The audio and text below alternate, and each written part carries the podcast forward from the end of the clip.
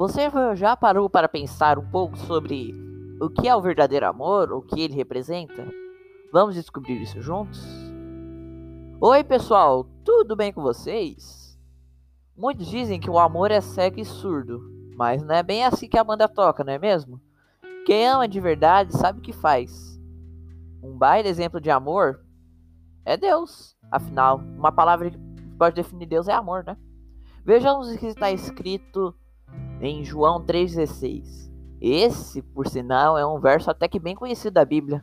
Alguns até dizem que esse é o verso que resume toda a Bíblia. Mas enfim, vejamos aqui. João 3, capítulo 3, versículo 16.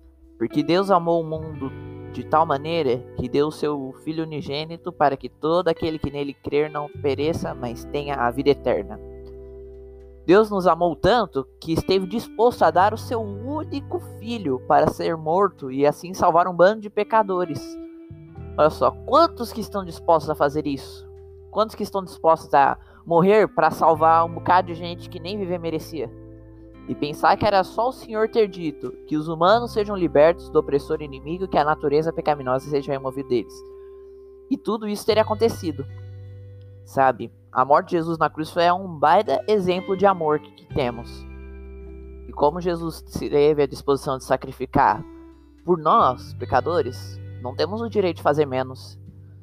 É claro que Jesus não pede para que a gente não pede que nós morramos por alguém, mas ele pede que nos, que Jesus não pede para para nós morrermos em prol de alguém, mas ele pede que nos que nós ajudamos, ajudemos alguém necessitado. Você mesmo já, você mesmo não está deixando de amar alguém por, por um motivo ou por uma diferença ou uma discussão, uma discussão?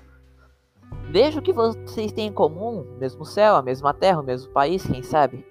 Ame mais o seu semelhante. Pense nisso e até mais.